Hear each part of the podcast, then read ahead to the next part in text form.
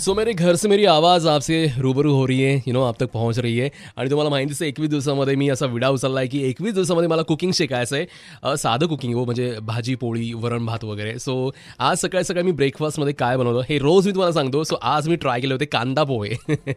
कांदा पोहे सगळ्यात you know आपला फ़ेमस पदार्थ आणि माझा आवडीचा पदार्थ सो कांदा पोहे आज मी घरामध्ये ट्राय केले होते। नेहमीप्रमाणे आईला फ़ोन केला आणि रेसिपी विचारली।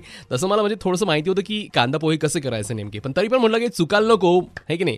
सगळं साहित्य वाया जायला नको. म्हणून सेफरसाठी मी आधी आईला फोन केला आणि मग कांदा पोहे मी घरी बनवले आणि मस्तपैकी कांदा पोहे मी खाल्ले आत्ता तुमच्यापैकी बऱ्याच जणांनी आज कांदा पोह्यांचा नाश्ता केला असणार नाही का? ओके सो और भी मुझे आपसे बहुत सारी बातें करनी आहे आणि एकवीस दिवसांमध्ये मी असं एकटा नाही आहे जो कुकिंग करतोय. मोठे मोठे सेलिब्रिटीज पण आपापल्या घरामध्ये कुकिंग करतायत स्वयंपाक करतायत हो. आता असे कोण सेलिब्रिटीज आहेत जे आपल्या घरामध्ये स्वयंपाक करतायत? एक हिरोईनने तो मस्त लड्डू भी बनाए थे हाँ. कौन है ती बॉलीवुड की हॉट हीरोइन जिन्होंने लड्डू बनाए थे? बताऊँगा आपको, लेकिन आने वाले गानों के बाद कहीं मत जाओ सुनते रहो 93.5 रेड एफएम मैं हूँ अभिनीत आपके साथ। रेड एफएम आपसे कह रहा है 21 दिन स्टे इन बजाते रहो।